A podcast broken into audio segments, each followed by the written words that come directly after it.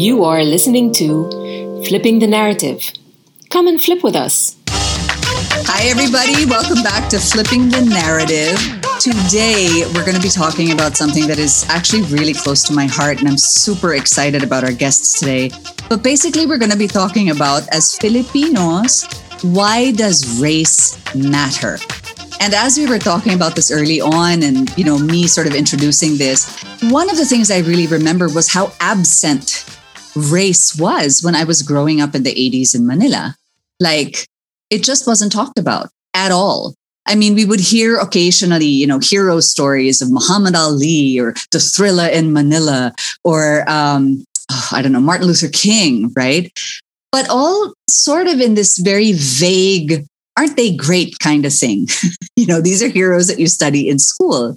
I know we have a rich history actually of alliance across races. But I only learned that when I was older. I only learned ah. about the buffalo soldiers in the Philippines. I only learned that we were called monkeys and negritos when I was much, much older. All of that I learned when I was much older. And so I think this is an experience that Bambina and Luis and I have talked about sharing. Plus the fact that because it was so absent from our upbringing, we also didn't talk about our own internal differences, either colorism, but also our relationship with our erased siblings, our Aita brothers and sisters, our indigenous siblings. And then we had our own issues pa with, you know, say Chinoys versus mestizos versus Indian Filipinos, etc. So that's really what this is about today. And I'm super, super excited. And to introduce our guests, I'm going to pass on over to you, Bams. Hi, everyone. Nice to see you again, Lila and Vince. These are two of my favorites. Um, oh my God, my I'm such a fan. It's embarrassing. yeah. To say they're my favorite academics would be actually to just limit them to like the category of nerds and geeks, which is unfair, which is totally unfair. But I mean, I totally love them and I could listen to them all the, all the time. We've also had dinners, one or two dinners with them that have lasted more than you know several hours. So um, Vince Rafael is a professor of history at the University of Washington in Seattle, whose particular areas of interest include race and ethnicity, empire, and colonialism, which is perfect for today's mm. discussion. And Lila Shahani is a journalist, academic, civil servant, and former UNESCO Philippines Secretary General. So Lila and Vince are a couple, and they are joining us from Seattle, where they've been based for the last couple of years. say hi, guys. welcome. Hi, everybody. Hi. So nice to be here. So and clearly, everyone who's listening, clearly we're punching way above our weight here, huh? With our guests. no, it's so, so yeah, no. to be here. Great to see Bambina and Laura and Luis. I hope I get to meet you in person one day. So. I'm sure. I'm sure we will. I'm excited about this too. So let's start now, guys. Okay, so Lila and Vince, you guys are sort of in in right in the heart of of really what we're talking about today, right? From a from a philosophical, historical standpoint. But did you guys growing up in Manila have the same or similar experience to the one I described earlier na parang, I don't know, it wasn't such a thing. Well, I, I think Lila should address that because she didn't really grow up in no, Vince should start first. It's more complicated. Yeah. yeah no, okay. That, that's true. That's true because Lila, you know, breaks all these barriers. She's not. She's neither an immigrant. She's lived her life as an expatriate, and that mm-hmm. that brings with it a whole range of other experiences. I mean, in my case, I guess I'm a lot more similar, perhaps to to Laura, and I, I don't know, perhaps Luis, I spent the first uh, 23 years of my life growing up in Manila, and then uh, of course I moved to the US. But it wasn't so much that race wasn't talked about. It was, uh, I think, a more interesting question is how it was talked about. Hmm. Race was always in the atmosphere. It was always in the, you know, it was always around. It always swirled around. Uh, your yaya always warned you about, you know, the Bombay who was going to come and get hmm. you if you didn't come in. There were these songs about the Chinese, the Inchik Beho, and so, and there was all kinds of ah. race that went on about the Chinese. Uh, of course, there was always uh, sort of anti-black yeah. Uh, references. Yeah. I mean, Elizabeth Ramsey came on television. And, that's you know, right. Oh, that's right. And, yeah. And you know, people would make fun of her. And mm-hmm. you saw these people in film and so forth and so on. Race always swirled about about about you know how how smelly the Arab guy was, mm. you know, hmm. was walking by and so forth. The culture was permeated by racial stereotypes. Uh, mm. It had a very, very long history. And, and what's really interesting is to track this history as, as I do because I'm a historian. I was like, it's, it's kind of your career. So you yeah. saying this, I actually do this for a living is, is not an exaggeration. Right. And as far as I know, uh, the question of race and the practice of racism has a very long history. I mean, certainly Spanish colonial period yeah. with the segregation of the Chinese, their treatment as an assimilable foreign yet mm-hmm. necessary presence.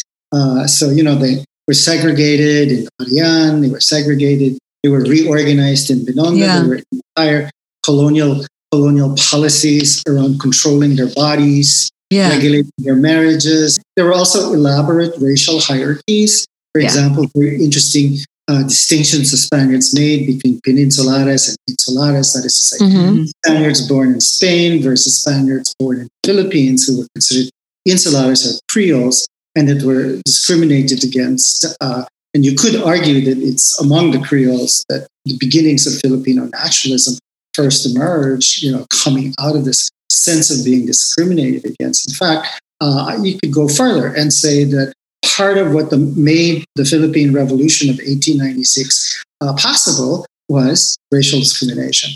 That rev- the revolution was a race war. It was a race war mm. between uh, those who identified as Filipinos, which originally meant Spaniards born in the Philippines, and it eventually came to mean everyone who was connected in some form or the other to the Philippines, versus the Spaniards, who did, certainly did not see themselves as Filipinos, who thought that they were superior to Filipinos. Right.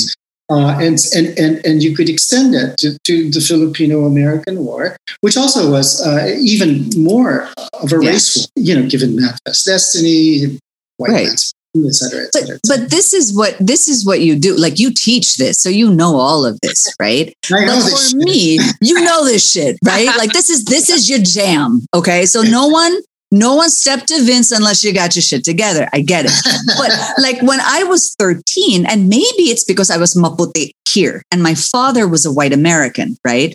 So when I was growing, like I know, obviously not as much as you, but I know more of this now, but I didn't discover that till later. To me, what was quote normal was culture club, was like Tears for Fears or whatever the fuck I was listening to at the time. I didn't really if, you know, of course, we all listen to Motown and disco and all of this stuff, but it didn't quite gel in my head. And certainly thinking about Chinese Filipino history, Aita history, all of that stuff for me was not real huh, growing up. Are you like for you it was from from when you were young, pa? The reality came in dispersed, fragmented fashion. It wasn't systematically taught right? right. You didn't, you didn't Still isn't. Yeah, yeah. yeah. I, I, mean, the, the, institutional channels we're talking about race and racism were sort of uh, very schematic. Uh, for example, you didn't have Jim Crow laws. That's right? true. Mm-hmm. So if you were a Christian, you wanted to marry a Moro, or you wanted to marry, a, if you were a mestiza and you wanted to marry a Chinese, there were no laws. Yeah, fire away. From doing that, right? So there, there were different there were different ways of institutionalizing it. A lot of it very informal. So as, as a result, they seeped into your consciousness, but they did so in all kinds of dispersed, fragmented ways. And again, mm-hmm. Lila can can talk. Yeah, I was gonna say, yeah. I mean, she was at the forefront. I think it's not that we, we didn't experience it. I mean, it, it I think we perceived it. Maybe we we weren't really face to face with it uh, growing up, but you could see the hierarchies, like you said. Oh, yeah, like sure. I I think us being mestiza you know, white passing, we were insulated a little, a little bit because we were at the top of the racial chain, right? I mean, uh, mm-hmm. the hierarchy. I, then, I, I mean, there were still yeah. Spanish people, but you know, we understood the pecking order and we understood our privilege within that pecking order. So I think to say that I think we perceived it, but we didn't perceive it in the way that we were. We were the oppressed ones. We were the ones benefiting from being at the top. Yeah, please, Lila, I'd love to hear your yeah. experience. Okay, so um, I I totally hear you, but it's clear to me that my experience is very different from mm-hmm, yours. Mm-hmm. Just as a quick backgrounder, my dad was Indian, mm-hmm. my mom was Pinay, and because of my mom's work, we had to live all over the world. And there were countries that were fairly unusual, like Romania, Hungary, Mhm. Australia, Austria, Kenya, Mexico, right? And, and then college in the States, grad school in England, blah, blah, blah, right? So I mention that because it's actually pertinent Mm. to what Vince mentioned earlier about my having been perpetually expatriated Mhm. uh, in a sense. For example, when I was five years old, my mother put me in a Mandarin Chinese school. And I, Oh. yeah, Immaculate Conception Academy. Yeah. And Here, The- here in Manila, right? You were you were in Manila. Okay. yeah, so I was the only Bombay, you know, in class. Wow. And everybody was speaking Mandarin in class and then Amoy in the corridors. Mm. And I had no idea what anybody was saying. Mhm. for years, for the first few years. So you can imagine the kind of intellectual violence that does to someone. Oh, yeah. I mean, where you're completely at, at a loss. Yeah. Right. And And multiple levels kid. of othering, no, Lila? yeah. Yeah. And and as a kid, you know, I had a unibrow and I, you know, I was dark and I had hairy legs and, you know, whatever. And they were all like really beautiful, Mm. uh, chinais and, you know, and it didn't help that I had orthopedic shoes and, you know, so Girl, the point, That might be a whole other episode. Okay. yeah, but the point is that when I went to Romania as a nine-year-old in the communist uh, regime of Ceausescu, I was the only person of color in a school where the only language of instruction was Romanian. So, and then when I went to Australia, it was during the time of the Vietnamese boat people coming into Australia. And so everybody called me a wog, like a foreigner. So I don't want to go on and on, but but high school in Vienna, where you know the very Germanic, you know, kind of uh, racism, you know, in a in a very uh, sophisticated way was you know was the way I grew up. So the point I'm making is that there was a very strange reaction to me in the Philippines Mm. because I have a longer nose. And so people consider that to be beautiful. Right. On the other hand, I have dark skin, and that was my fatal flaw in the mestizaje hierarchy. Right? So it's like, sayang, ang ganda-ganda mo naman, kaya lang hindi ka maputi.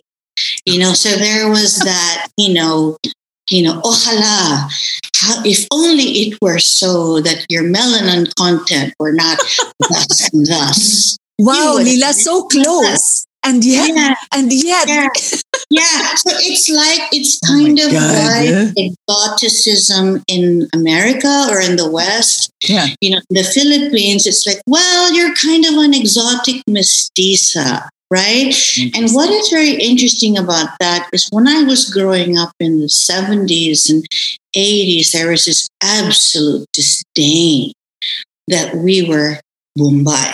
Yes, Right. I remember that. It was absolute It was awful. disdain. I mean, and I would walk around with my yaya, like I wanted to see Quiapo, I wanted to see Luneta, so I would take a jeep, you know, and they would be like, ay, naku, may Arabiana, oh, Bombay, oh. You know, and it's like Filipinos have no subtlety whatsoever for the most None. part. So they're like, ay, oh, Bombay, oh. And they'll point at your nose. And it's like, you know. So this Yeah. was my life. And then India became the superpower, Right. you know. And then I slowly noticed, even with my own brothers who were embarrassed about Mm. our Indian background. And this was me. I went to grad school in India and I went to England to study Indian literature. And everyone in my family was like, what? You want to see what? You know, like, "Yung mga Bombay, are you even interested in them? And then we become, they become a superpower. Right. And suddenly everybody's like, oh, Lila has all these Indian connections. So, yeah, Mga so-. Yeah, so I would say that my experience of the Philippines, coming from a socially elite but not economically elite Mm. background, Protestant in a country that is Catholic Oh yeah. uh, is that, like, for example, my uncle, Fidel Ramos, he had a really hard time because he was Protestant. Mm. And then my mother, when she was campaigning, her last name was Shahani, and her marketers were like, Ma'am, hindi namin alam kung paano na. Pwede ba Tagalogin? Ano po ba ang maiden name nila? And so that's why they coined the sha sha sha si Leti Ramos sha. That whole like we play Yeah. jingle on the cha cha, which my mother was a terrible dancer, but for some reason. I'm just saying that my experience of the Philippines is that it is overwhelmingly sort of Spanish Catholic mm-hmm. social elite iconography. Mm-mm. So You know, okay, uh, Lila, what I have to make sure people understand is I don't know if people have been picking up the snippets here, but Lila comes from rather political royal stock in the Philippines with tremendous achievements on both sides, uh, really, of her family. And she herself, I think why we don't talk about it so much is you yourself are so accomplished. You know what I mean? But uh, I did want to make sure to mention that Yeah. what I think is interesting is just on this call looking around, no? Because I know what you mean also, Lila, when you, you talked about having a straight nose but not being maputi. In my case, it was being maputi but not the right kind of maputi. Like I still Why? look I still look too Asian. So Um, a lot of my friends, it's funny. Oh yeah, depending on where I was. Like for my family that comes from rural Bogo, Cebu in the 70s, when I would go there, I was like a I was a ghost. I was maputla. And I really experienced people forming a ring around me and poking me to see if I was real. No. Right? Oh yeah. This was in the 70s. Um, but then when I get to Manila, depending, you know, I went to Saints Coast. It was a pretty broad diba, mix of people.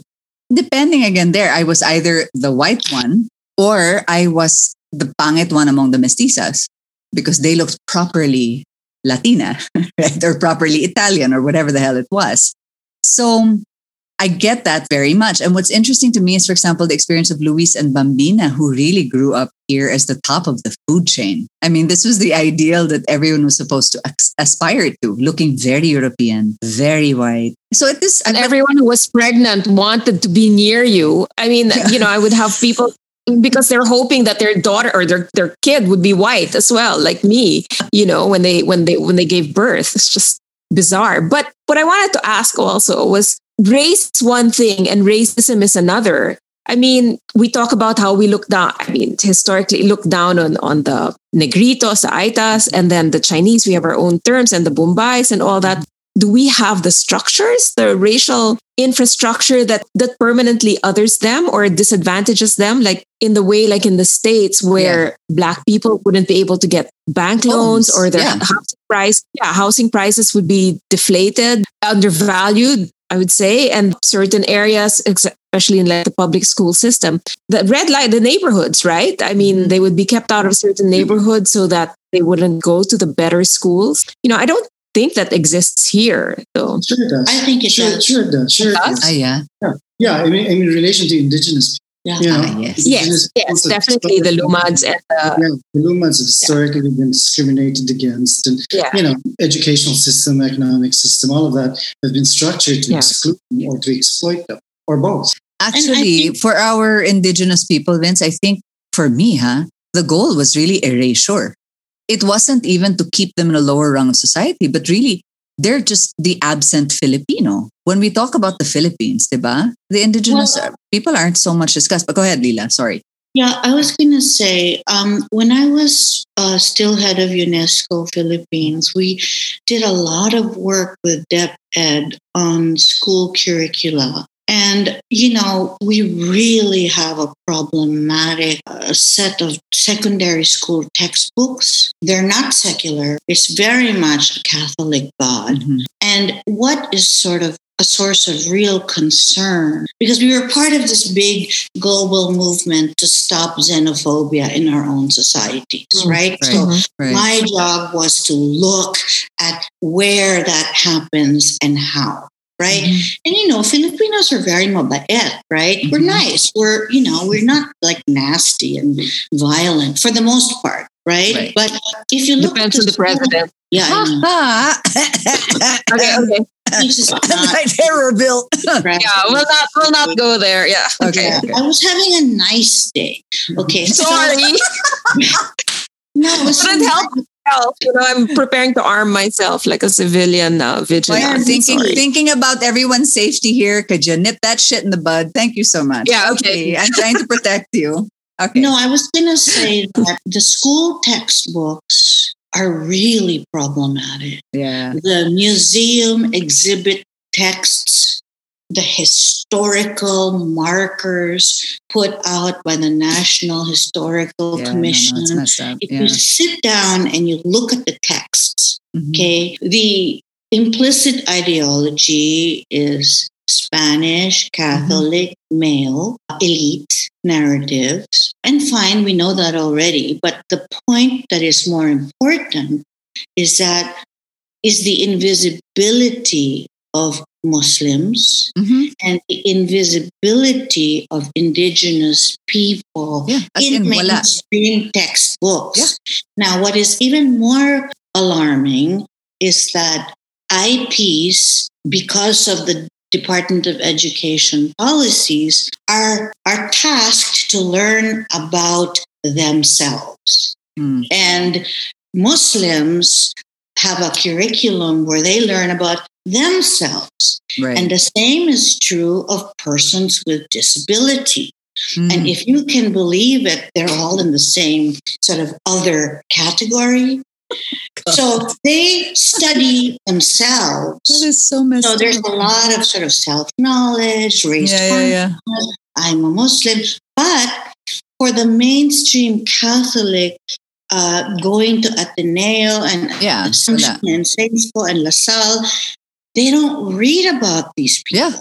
Or if they do, you know, I'd argue there's something we evolved from. No? Yeah, so it's It's in our past, yeah. It's it's it's textual invisibility. Yeah, yeah, yeah. Mhm. So For in other- sure. and, I I was having this sort of vigorous arguments with Dep Ed and my own UNESCO staff because they couldn't get what I was saying, Mm. and I was like, if you want to stop xenophobia. No, they're like, oh, we have to educate the Muslims not to be violent extremists. oh my god. I was, and I It's was so stereotypical, right? They've It's already so fucking put crazy. them in this corner saying, I'm, I'm getting really stressed out. Listen, you guys, if you want to oh fight no. xenophobia, then you have to teach the elite Yeah, Catholic people who bomb Mindanao, exactly. you know, and do all kinds of all levels of genocide. They're the ones who need to learn about these others. And ganun din naman in the States, di ba? Parang it's the job of the women. It's the job of black people. It's the bl- job of whatever to fix this shit. And parang, uh, no, dude, parang it's your job. No, but the thing is like what you're saying about invisibility, Lila. It it's like Aitas and even the ones from Mindanao, the the Muslims, they were so far away from our everyday reality, right? Because they were somewhere else. You know, it, it's it's a kind of myopia that we have as well, right? That they don't exist around us, so we don't really have to care. So they're just reading a postscript in a history book is how we think about it. So and and then we also think like you you kind of touched on it earlier, you and Vince, that the whole colonization project was supposedly about civilization, right? Civilizing the primitive peoples. Mm. And the primitive peoples were the Aitas, you know, all these not marginalized but historically oppressed. And we feel like, oh, that's not us because we've been civilized. We identify with the colonizer, right? I mean, no matter what you say, you can say, oh, yeah, well, you know, the Spanish did this and that, but it's still our ideal in terms of, you know, social hierarchy and everything. it was to be never my idea. I, I, No, yeah. no, not yours, not Yeah. yours. Yeah, I'm just saying the Phil. I mean, maybe Vince, am I right? But Filipinos in general, right, was always a sort of emulation to be better, but and that role model was white, white, Right. Western, Christian, Catholic. Maybe not European. By the time I was, for me, huh, it was decidedly American. Like no one talked to me about trying to be Spanish. They were all like, you gotta be like, I don't know, Farrah Fawcett, whoever the fuck. So uh, there's a couple of things that I've been, I've been, it's been just uh, really interesting to hear the background because yes, I grew up in Mexico as well. So when Vince started talking about, you know, the social structures, it immediately reminded me of how much more deep the the caste structure that was put forward in Mexico. Mm. Uh, you know, it was so apparent. I mean, and and it was really like, you know, like you were talking about Creoles. So Creoles, uh, we didn't have insulares or peninsulares, so it was what we called criollos, so the Creoles. But then it was if there's white with Filipino, it's this. If then there's there's white and black, it's uh, mulatto, and then if it's with a native uh, Mexican, you know, ethnicity group, um, Sambo, and then there's this. I mean, the pyramid was Grabe. it would go on forever, right? It was incredible. So I mean, and there it's were funny African to Mexicans also, but oh no, absolutely, absolutely, they weren't even included in surveys and stuff. No, no, I mean there, yeah. absolutely. I mean there were some of them depending on again and the level. You know, from mulatto was up in the hierarchy, sambo was down there, and there's everything in between. The funny part on the other side was that Filipinos were actually considered sort of Spanish uh, as part of the colony. So people who came to Mexico from uh, the Philippines in the in the Manila Galleon, right, or the Acapulco Galleon, were actually afforded services like health services, where other people from probably the, the obviously the slaves, etc., etc., from from from Africa or mixed people were not. So so that was that was very interesting because it was happening also at the same time. Right. And so, a lot you, of the you am I right in saying that you had Bambina similar experience? Now you were at the top of the food chain for the most. And yeah, I, I, did not live in, in the Philippines. I would come here on vacation. Mm-hmm. But what I was made. You were in Mexico what I was made to be. Well, in Mexico, it was almost immediate, right? Because people would, again, not identify me with Filipino at all. It was something that would I, I would always say and I will always be proud of, but people would immediately identify me as European, as Spanish, right? Yeah. So that was not a question anymore. Mm-hmm. I, I don't think that Mexico had the same power or hierarchy distance that the Philippines um, had or still has today, because there's a much more diverse population that includes, let's say, people from the Middle East. So you had a lot of Syrian people, a lot of Jewish people, which is the second largest community outside of Israel and with the US. You had a lot of Lebanese people. And then, you know, Eastern Europeans who fled the, the beginning of the, the 20th century. It was a very mixed, mixed population, right? So somehow I think in Mexico, in my experience, people sort of were Mexican first, and then we were something else. Mm-hmm. But we were all under a Mexican sort of flag, basically, right. which in my experience coming to the Philippines, visiting my family here, it was decidedly different where no, you are Spanish Filipino, you are Chinese Filipino, you are Indian Filipino. And we would not really, really mix. We knew of each other. Some of us would attend same parties, but it's like, oh, you know, they're that group or this group, or, you know, in sports, in sports um, games, right? It was like like the Pinoys versus the Tisoys, right? And it was the groups were like that, you know, playing mm. tennis or playing whatever. Yes, it was similar, but I think the Philippines being a much smaller society at the top and those power structures were so much more intense. Obviously, the, the experience was much more different here. It was much more obvious. Country pa man din, no? So yeah, absolutely. So I'm curious, actually, guys, no, like you know, we're talking a lot about history and how we grew up thinking or not thinking about race and maybe when we started learning about it and stuff. But like today, the Philippines of today, right? I think some people would argue, no, it's much more quote woke. It's much more racially aware. And I think there's some truth to that. But if you really look at it, oh. Black Lives Matter, like all of the, the protests against police brutality that was sparked in part by George Floyd, right? The murder of George Floyd wala talaga si Pinoy. I mean, you know, we were not in the streets, we were not anything. And Killer, can I talk about this, Bams? I could not believe we had a um a fairly am I allowed to talk about this? Bahala na. Okay, we had a fairly big group here locally that's, you know, society and about design and whatever, whatever. And they had a big campaign where they got a black model who had a scarf around his neck and I can't oh, breathe yeah. printed on it as some sort of statement of alliance. I don't even know. And then we have what I made cuento last, like one of our other things with the beauty pageants. Miss Canada this year apparently is African Canadian. And oh my God, she got so much racial stuff on her Instagram feed, and mostly from Pinoy beauty pageant fans, right? So, well, because she fought, I mean, had a spat or so with a Filipino designer, right? And so, you know, you had all these Pinoys coming out against her on social media, which is like ridiculous. And of course, what do they go after? It's her her Africanness, right? Her her race, basically. But so I'm curious to see, like Vince, Lila, what have you seen? Have you seen any kind of evolution in these attitudes or how it's different now from when it was before? In the in the Philippines. Yeah. yeah. Or Filipino okay. Americans for that matter. I'm really curious about that too. Okay. So I uh, am a member of the International Council on Monuments and Sites, right? Mm-hmm. And so ICOMOS Philippines, ICOMOS Paris, ICOMOS US.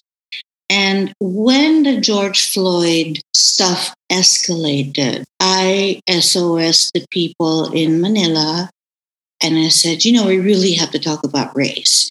You know, I mean, about mm-hmm. our monuments, you know, we need to discuss it.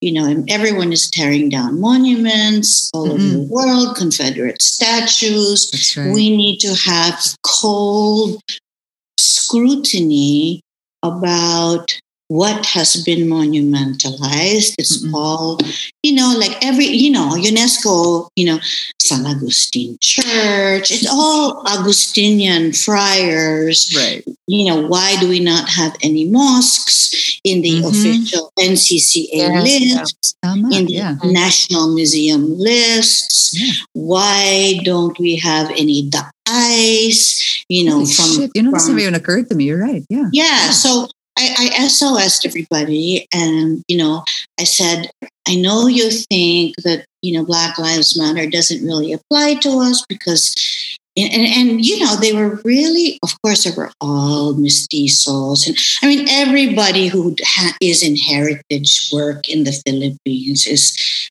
practically half Spanish, you know, mm-hmm. owns the hacienda and blah, blah, blah, which is fine. I have no problem with that. But the idea of heritage is that you just accumulate and collect and mm-hmm. sell among yourselves in mm-hmm. galleries and auction houses. And you don't really analyze it mm-hmm. ideologically. You just kind of like preserve it. And you never have a conversation about what is being represented. Right. So, you know, I, I, I kind of demanded that the group discuss this. Mm-mm. And, you know, they're all my friends, they're wonderful people, but you could see how uncomfortable yeah, they were at the idea that all of these things that they held to be national monuments. You know and and and, and Luis you talked about the galleon trade and you know i mean there's so many things like magellan galleon trade you know how are filipinos actually represented mm-hmm. in those narratives right? Is it actually empowering Mm-mm. in terms of symbolism of Filipinos.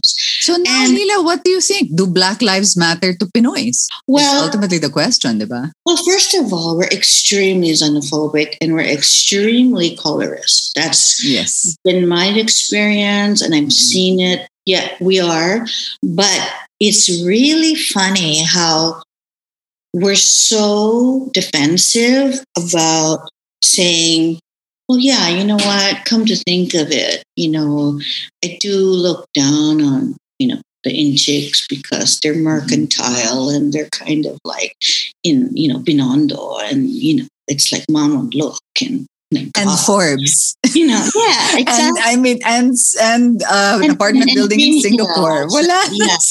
Diba? So, yeah. um, and it's funny because like I was it, it, was like no one in the Philippines wanted because and I was saying every every statue, uh. every everything that is in the NCCA National Museum UNESCO list is primarily Spanish Catholic. Mm-hmm. And I said, do you not think that, you know, we should naman you know, and then like Lapu Lapu is kind of not terribly historical, mm-hmm. you know, so it's almost as if a couple of things were happening. One is when I would say, why was the comfort woman statue, why were they pulled down? Mm. You know, and why did nobody talk about sexual slavery during the Mhm. Japanese occupation?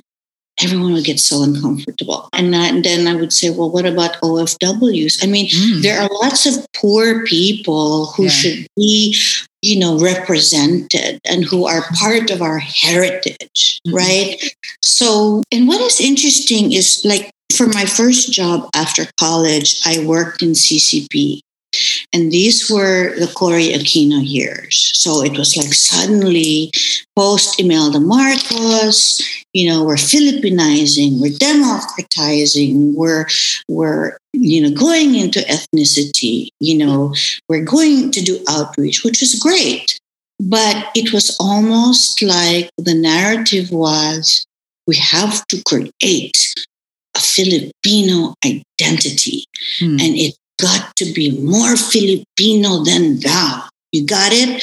And it's pre colonial, you know, and it was like, sure, let's Oh, be pre colonial, but you we gotta be empirical naman. And you know, Mhm. there was like people were so obsessed with romanticizing the ethnic, Mm-mm. you know, and fast forward to today where I mean, NCCA does not want to put on its official list things that are contemporary. Like, uh, it's all like pre colonial stuff. Mhm. So I think this, like, pantayong pananaw, tadhana, you know, like more Filipino than thou, we only speak Tagalog, backlash to cultural imperialism, it can be equally dangerous because it privileges Tagalog culture Yeah. as if it's the only culture in this complex cult Exactly. archipelago. You know, I think one if I- that doesn't, ano, that doesn't at all fly. But yeah, go Lou. Yeah, no, because there, there are two things that I'm thinking of right now. The first of all is the fact that you know, growing up uh, in the Philippines, uh, let's say in the non in the non-elites, it feels like the narrative has been on for over 300 years to the point where people today still grow up and they believe that that power structure is correct and it is and it's the only way out. And the and the respect that people afford you know uh, lighter skinned people or the americans or the foreigners. I mean it's it's obvious when when when we receive foreigners here how we it's not just that we are open and hospitable but there is an added sort of god sent you know the way of They're treating them They're right? They're held held up, up, sure. right? So so it, it seems like that's that's that's the first part of it that it's like we've been vaccinated with that type of mentality which takes me to the second point which I, I i i see a lot of more in the older generations than the newer ones but we're not a country that questions ourselves. We don't actually go deep into saying why is this happen? We make basically take everything for granted and, and allow things to be as is. And so that has not permitted that evolution. When you actually talk to people who have gone abroad, who have come back and are like exposed to these, you know, sort of thoughts, you know, just you, you know, philosophical differences, you're like, oh my God, now I realize this. So there's a sort of awakening, but locally it's very, very difficult because these, these, um, again, it's in the DNA almost, right? And that's very, very difficult to change from the bottom up. Okay, that man, I totally agree with you, Lou. And I think you know, I really want to. I, I'm very curious, especially because Vince and Lila are in the states, right? So we have a history as Filipino Americans of actually, you know, getting down and dirty for in civil rights fights for civil rights. We talked a little bit before about it was Itliong, no, who was with Yeah. Chavez for the the big strike. And So I'm curious. Yeah. So parang now between Black Lives Matter and the the momentum that that had last summer, and also Stop Asian Hate, right, which was earlier this Yes. year. Yep. What have you seen, Vince? I'm really curious also among your students because you teach you teach kids now, right? So parang what are you seeing? Are you seeing Filipino Americans being more aware, more involved, more apathetic? I don't know. I'm curious. Yeah, uh, certainly one of the things that's happened since George Floyd uh, is uh, sort of rise in uh, uh, racial consciousness, if you will. Mm.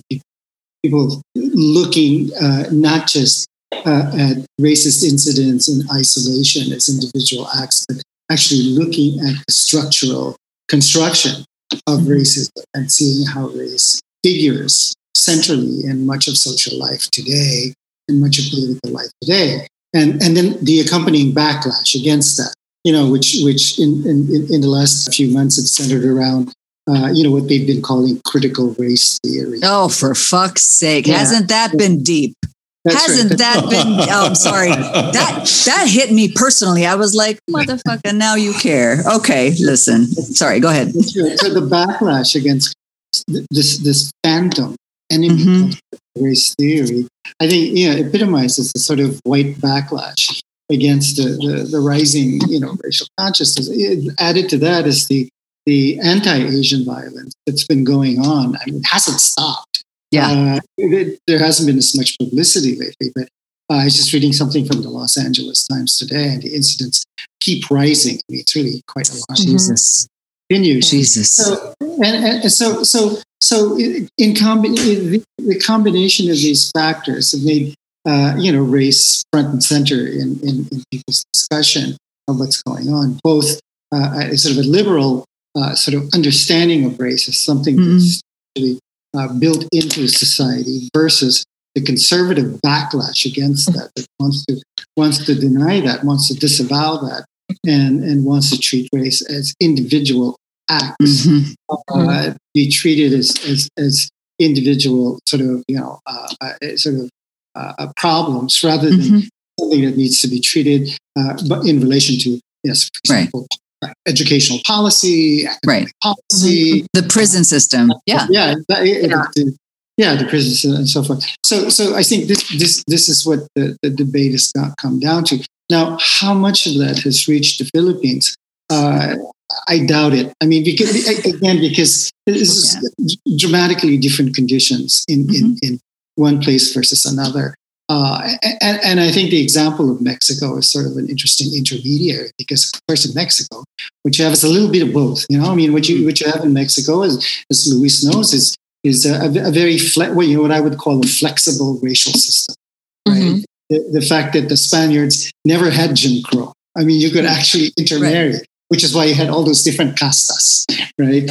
Um, uh, and and uh, you, you had a you had a hierarchy. It was a hierarchy that was not that was not rigid. People had different ways of maneuvering around it, and I think something like that happens in the Philippines too. You know, so you have you have the historic prejudice against the Chinese, but at the same time, uh, you had a Spanish government that actually encouraged uh, intermarriage, Marriage. intermarriage, and, yeah. and Catholic women. So you produced uh, a mestiza population, out of which came a Hispanized group that, of course, led uh, the nationalist movement in the 19th century. Jose Rizal being a perfect example of that, right? So you had, you also had this. In other words, it was very contradictory.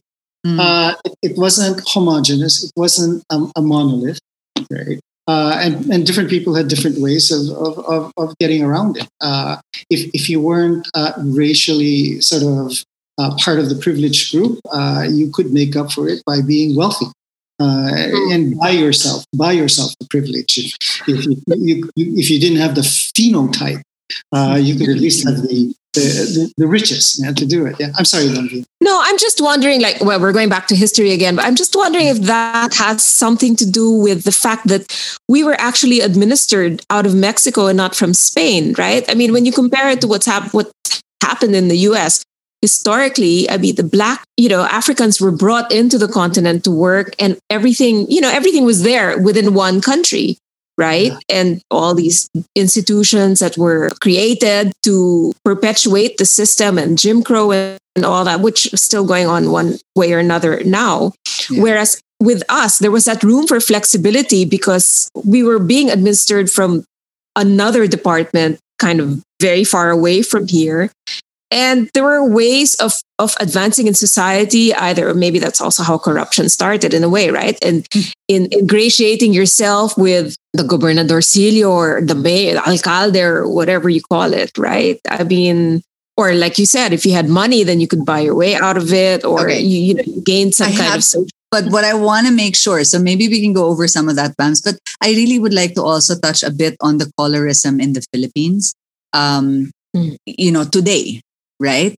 Because I do think we're seeing more multiracial representation in our ads and all that shit. But, you know, may mga whitening, whitening cream. And I know that Vince, for example, has posted on Facebook about iba yung ano eh, iba yung whitening ng gusto ng, pin, ng Pilipinas. It's not quite the same but because it really isn't, as you pointed out, many people here, we don't have the same racism or the same history of racism as the United States, no?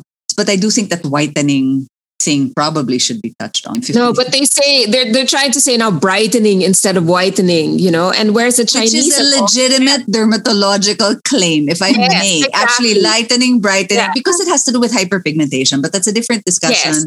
uh, together. So, No, the Chinese, the Chinese are saying, why are they why are they being, you know, criticized for wanting to be well, they consider themselves fair, right? Mm. I mean the Chinese in general. So they shouldn't be accused of, of being racist. I mean, that, that's a different story, right? Mm-hmm. Chinese racism. I mean, I lived in Hong Kong and I, there would always be in the South China Morning Post people complaining, Gweilos complaining. What they call us Gweilos, we're dirty devils, or, you know, where, and, or they've called, been the Chinese, someone would say, oh, yeah, but I've been to Spain where they call me Chino Cochino. You know, so it was just a never ending barrage of letters being exchanged to the editor in the South China Morning Post. Can we say that colorism stems from fear here locally? Um, otherness, I guess, in a way, and not so much fear. I would say that maybe it was just perception of what would get you more ahead, you know? it seems like a, to me, huh? And you know, being in the industry where I have to, I have to skate this really rather adeptly. I think because historically it's been a physical marker of your status, correct? How light, That's my point. how matangos your ilong was and all Yes. that stuff. Now, I know the Philippines, I mean, just from my business, has been much more open towards having, you know, Indian Filipinos, Chinese Filipinas, all these things, even African African Latino models and stuff. But, you know, the whitening market is no joke. We don't participate in that because I find it offensive personally. But yeah, I mean, how how what is colorism in our country, right? And how is that different from, say, the way we understand race or racism?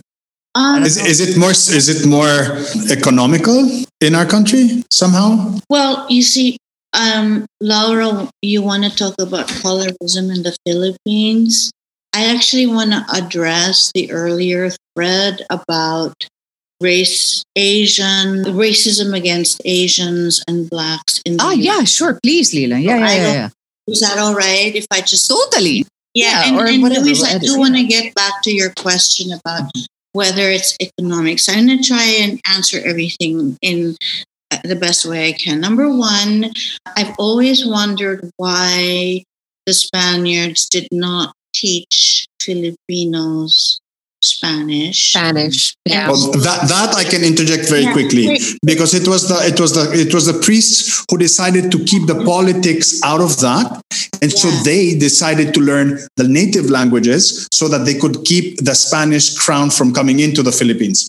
Yeah, I agree. Um, but I think that the result of that is all the the alegria that surrounds Spanish and Hispanic cultures. You know, all the Goya, Velasquez, Gaudi, you know, all the incredible things, Diego Rivera, the, the whole world. We don't have access to that. I mean, our knowledge of Spain is Catholicism.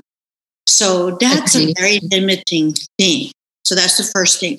Uh, about the US, I just want to say, having gone to college here and with, with in the same place as Laura, mm-hmm. and having worked in New York for 17 years before going back to the Philippines to work in government, and then having come back to the US last year and joined the Biden Harris campaign, I noticed a few things. One is that relative to the rest of the Western world, uh, England and France included, Americans at least discuss race mm. in, you know, school, mm. right? So it's like if you went to Russia, you know, the level of racism is abominable, right? right? But there's no conversation. So mm-hmm. the good news is in America, at least they talk about it in school. Now, certainly when I was at Brown, it was like the main topic of conversation, like every day, yeah. right? But somehow, fast forward to 2020, 2021, I'm in this new American universe where they seem to think the white people I encounter they seem to like to think that they're in a post racial universe, mm-hmm. right? So it's like, oh, we're all post post. Okay. So mm. what that means is for someone like me who's worked in the UN, you know, my favorite thing to do is to say, hi, you know, are you from Lithuania? I noticed that you blunt your consonants, you know, and, and is that, you know, where do you, you know, I've been there, you know, I love doing that with taxi drivers, mm. but now it's like not politically correct. You know, you do not, do not, do not ask somebody where they're from these days. You certainly do not say, and of course, Princess, you should say, where is your family from originally or where did you grow up that's the more politically correct way but it's almost as if everybody gets really angry like they obviously they sound vietnamese they look vietnamese but if you say hey you know i mean where are you from originally you're like I'm from Toronto or I'm from, you know, Boston, you know, and they're like angry that you're questioning their Americanness. So mm. that has been a sort of uncomfortable observation on my part. And then the other thing I was going to say is in the Biden Harris campaign, I observed how many conflicts there were among the Asian Americans.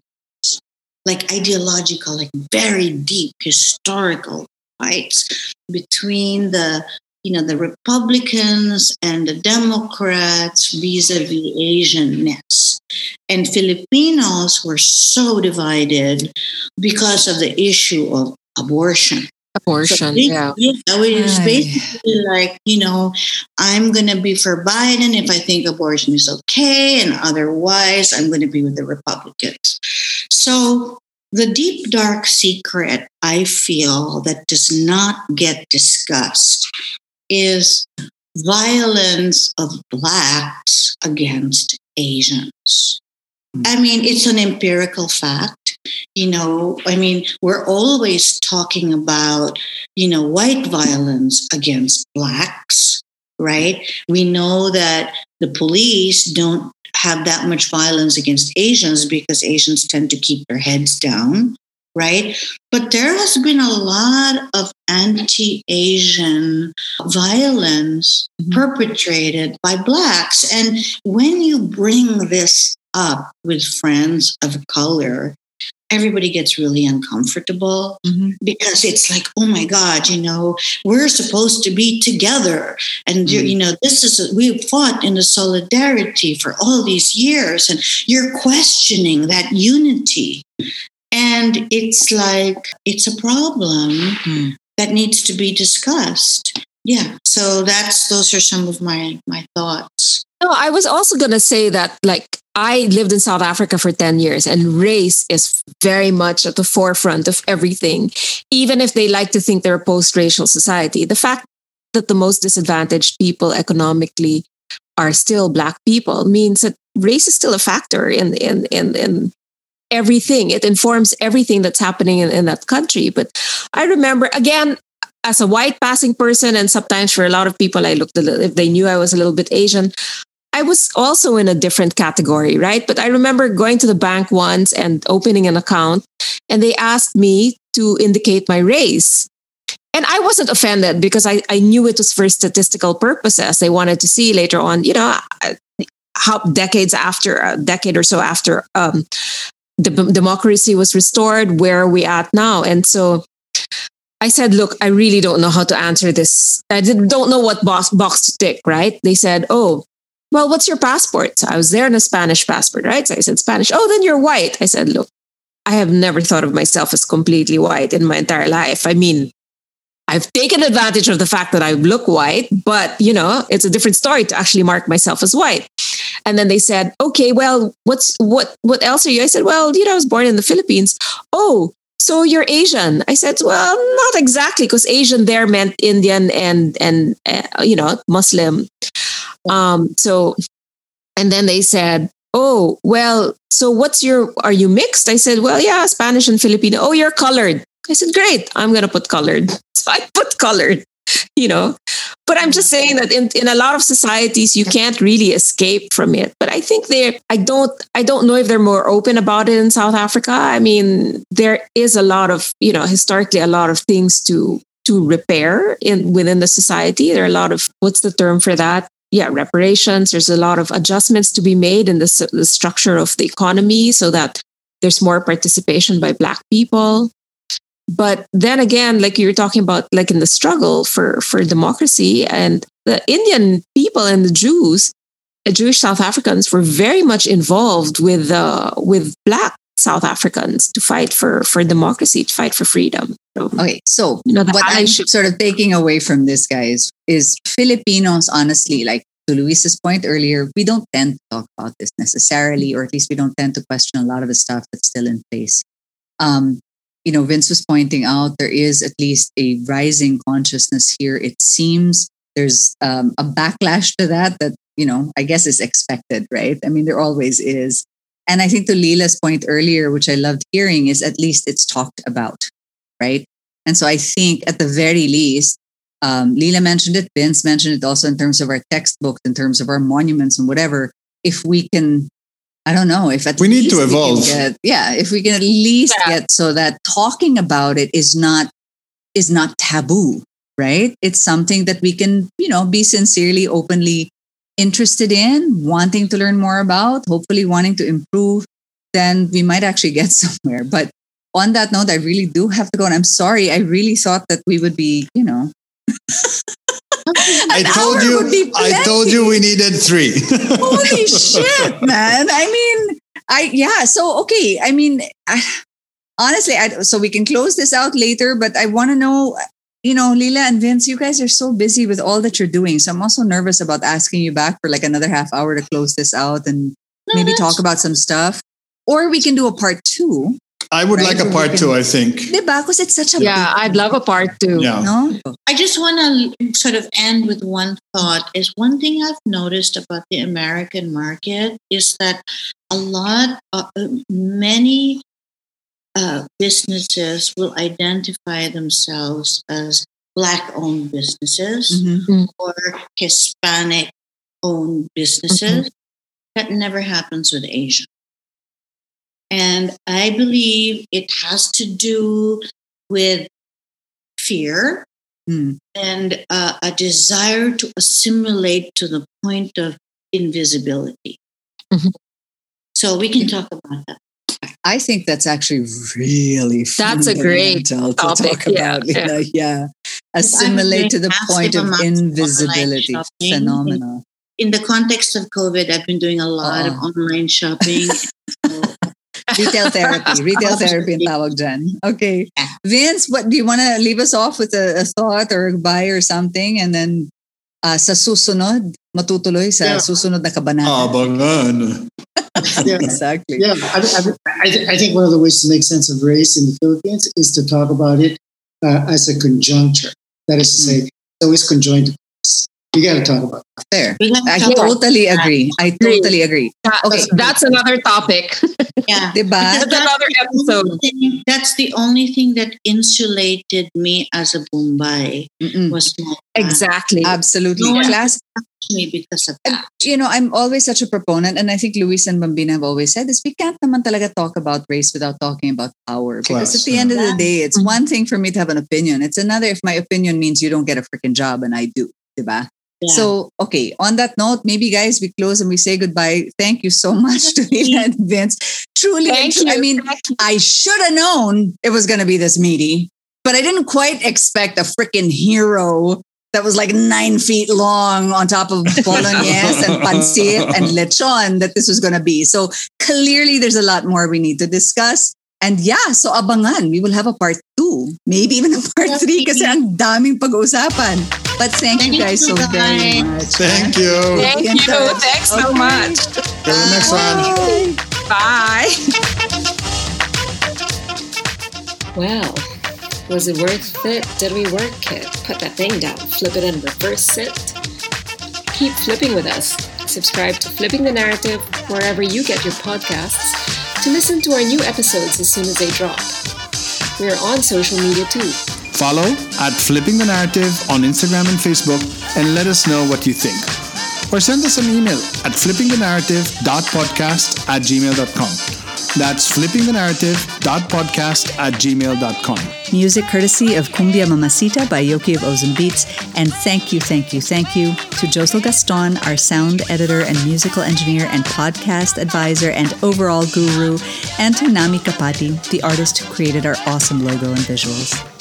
Till we flip again.